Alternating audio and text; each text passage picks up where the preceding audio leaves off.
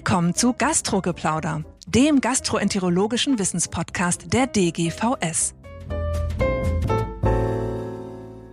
Liebe Freundinnen und Freunde des Gastrogeplauders, ich freue mich sehr, mit Ulrike Denzer heute weiter zu plaudern. Ja, guten Morgen. Und zwar sind wir Ihnen ja vom letzten Podcast noch was schuldig. Es ging um die Resektionsrate beziehungsweise inkomplette Resektionsrate. Bitte merken, IRR. Wir haben die Frage offen gelassen, was machen wir eigentlich, um diese Rate zu verbessern? Der Ausgangspunkt sind drei etwas ältere Studien, so sechs bis acht Jahre alt. Aus Australien eine, Moss et al. GATS 2014 und zwei deutsche, Wiesbaden und Düsseldorf, Knabe et al. American Journal 2014 und Herr Feis in Barmbek, Seidel et al. International Journal of Colorectal Diseases 2016. Und bei der ersten Nachsorgekoloskopie lagen die Rezidivraten bei 16 Prozent, 32 Prozent und 42 Prozent. Bei der zweiten Koloskopie gab es dann auch noch mal was, aber wir haben hier eine Rezidivrate von 15 bis 40 Prozent ungefähr. Eigentlich ist es streng genommen kein Rezidiv, sondern es könnte auch ein übergebliebenes Adenom sein.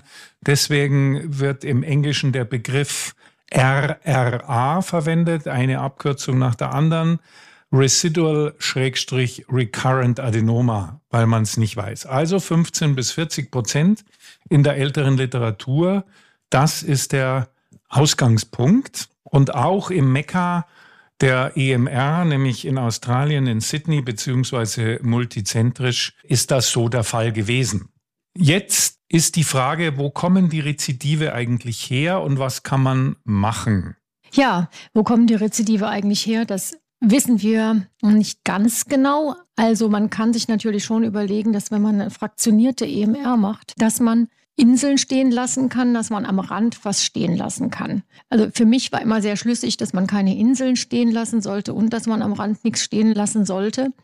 Die Idee, dass man Rezidive von den Rändern her der abgetragenen Läsionen generieren kann oder dass die da entstehen, hatten die Australier dann ganz früh aufgegriffen mit einer randomisierten Studie nach Großflächenresektion in Piecemeal-Technik. Die ist 2018 in Gastroenterology erschienen von Klein et al.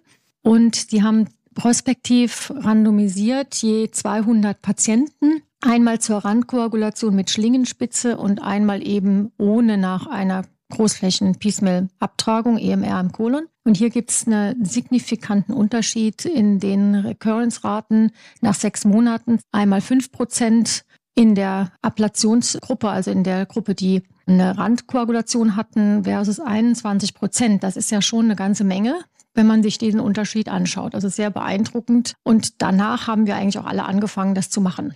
Ja, weil das war so überzeugend, dass man denkt, wenn man das nicht macht, setzt man seinen Patienten im erhöhten Rezidivrisiko aus, auch wenn mir immer noch nicht klar ist, warum die Inseln in der Mitte, die man nicht lassen sollte, natürlich auch ein Problem darstellen können. Und dann gab es eine Nachfolgestudie aus der gleichen Arbeitsgruppe, die haben das Ganze dann als Fallserie prospektiv an einer sehr großen Fallzahl aufgehängt, über 1049 Läsionen, überwiegend Adenome, mittlere Größe 35 Millimeter, die Hälfte im rechten Kolon und haben ebenfalls hier eine thermische Ablation gemacht der Ränder in 95 Prozent und auch hier eine ganz niedrige Rezidivrate nach sechs Monaten von sogar nur 1,3 Prozent, das ist das, toppt das Ganze ja noch. Also spätestens nach dieser Studie, die 2021 in Gastroenterology erschienen ist, müssen wir eigentlich alle unbedingt die Ränder koagulieren, oder?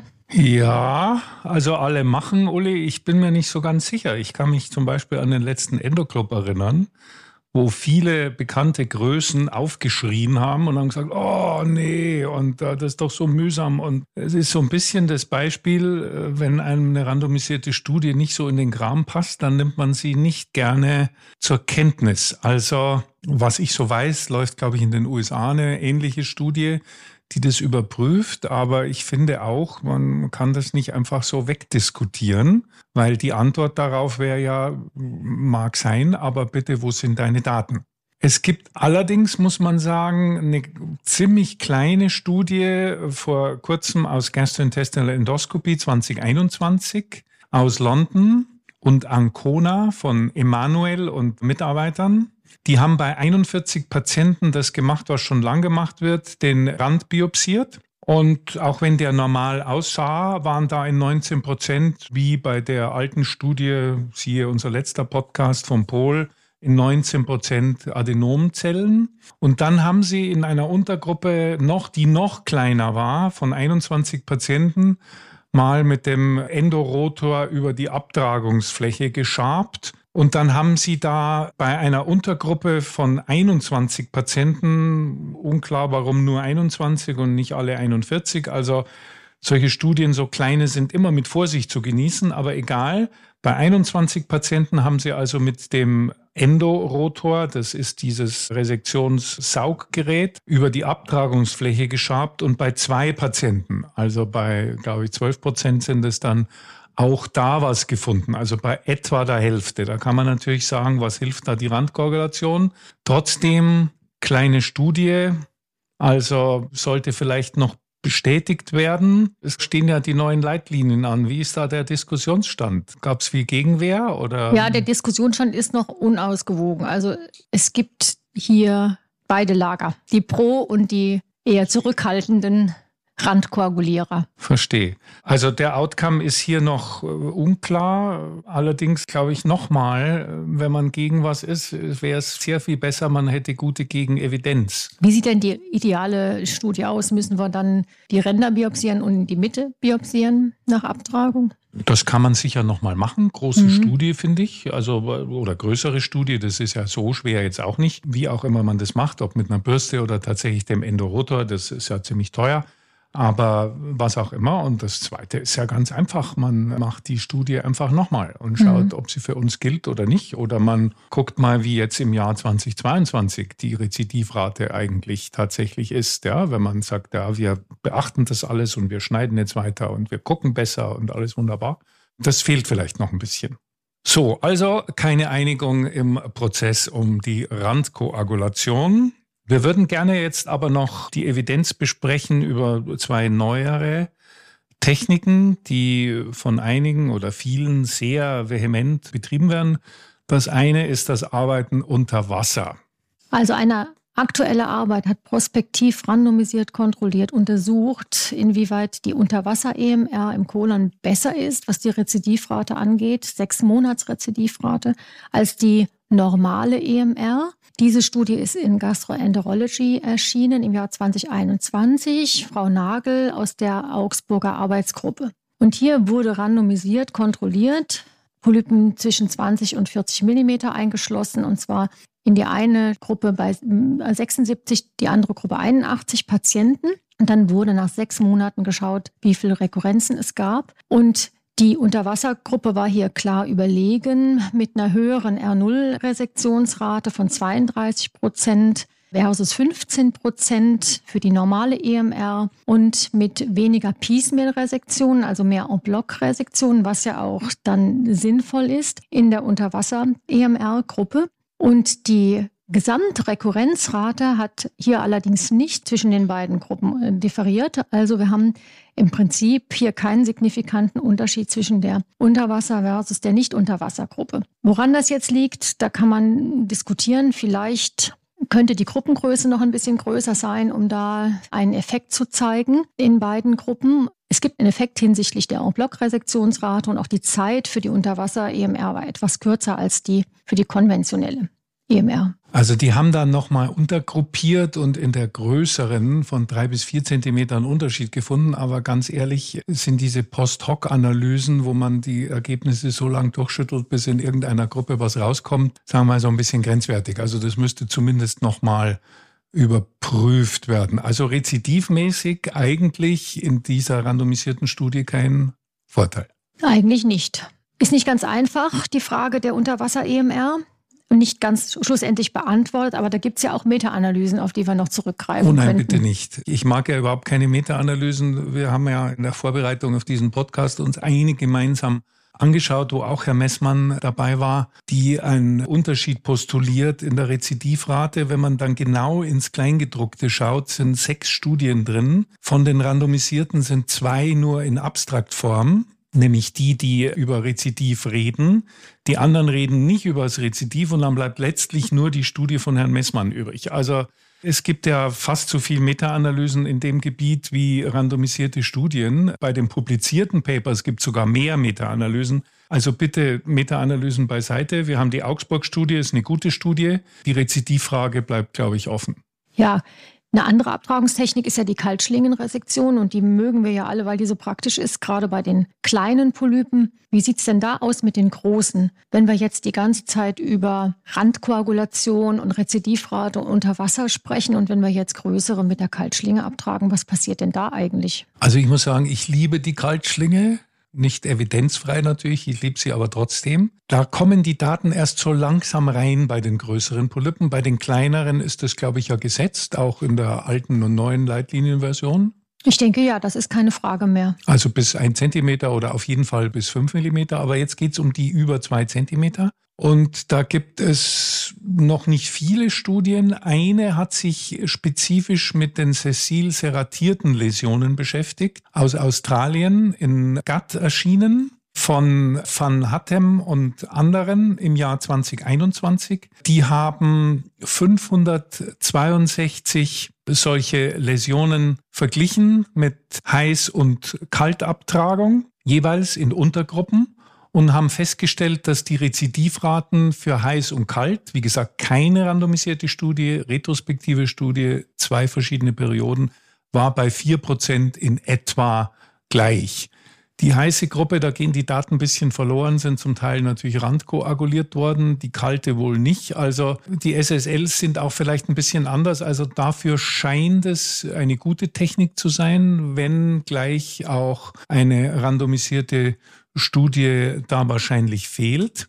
Die Frage bei den großen Adenomen ist noch offen. Es ist eine retrospektive Analyse mit 310 Patienten in Endoscopy International Open 2021 erschienen von Suresh et al. Die hatten bei den großen Adenomen eine erschreckende Rezidivrate von 34,8 Prozent.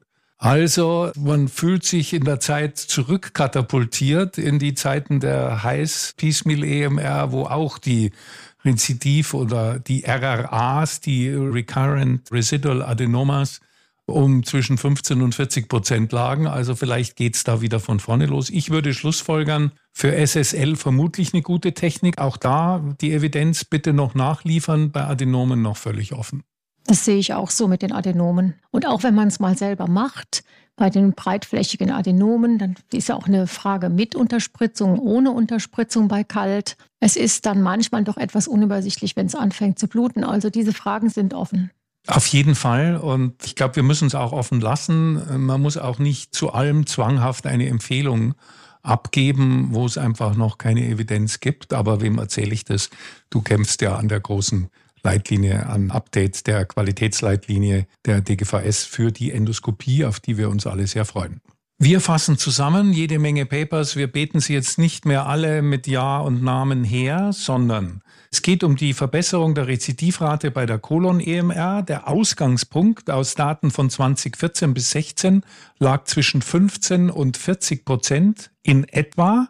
Man geht davon aus, da gibt es gute Evidenz, dass die Rezidive wahrscheinlich vom Rand kommen. Eine neuere kleine Studie hat allerdings gezeigt, dass in gut 10 Prozent auch in der Abtragungsfläche noch Adenomzellen zu finden waren.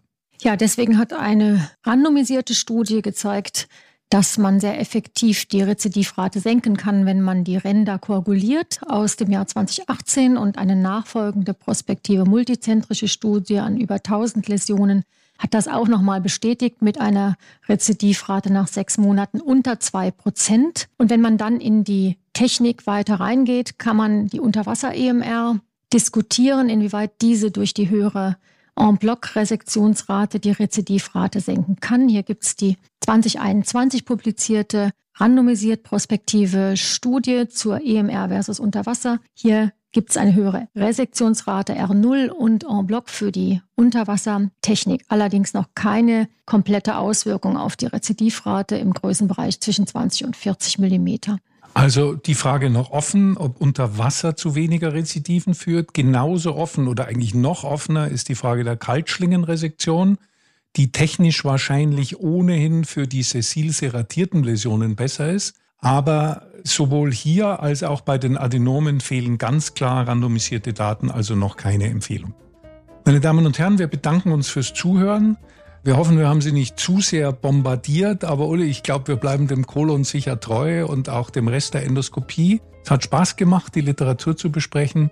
Meine Damen und Herren, schalten Sie wieder ein, auch den nächsten Podcast Gastrogeplauder. Sagen Sie uns Ihre Meinung, was hätten Sie gern diskutiert, was können wir besser machen. Unbedingt. Macht Spaß. Das war Gastrogeplauder, der gastroenterologische Wissenspodcast der DGVS. Alle Informationen und Links zur Folge finden Sie in den Show Notes und unter dgvs.de slash podcast. Haben Sie Feedback oder Fragen zur Folge oder möchten Sie ein Thema vorschlagen, dann schreiben Sie uns an podcast.dgvs.de. Vielen Dank fürs Zuhören und bis zum nächsten Mal bei Gastrogeplauder.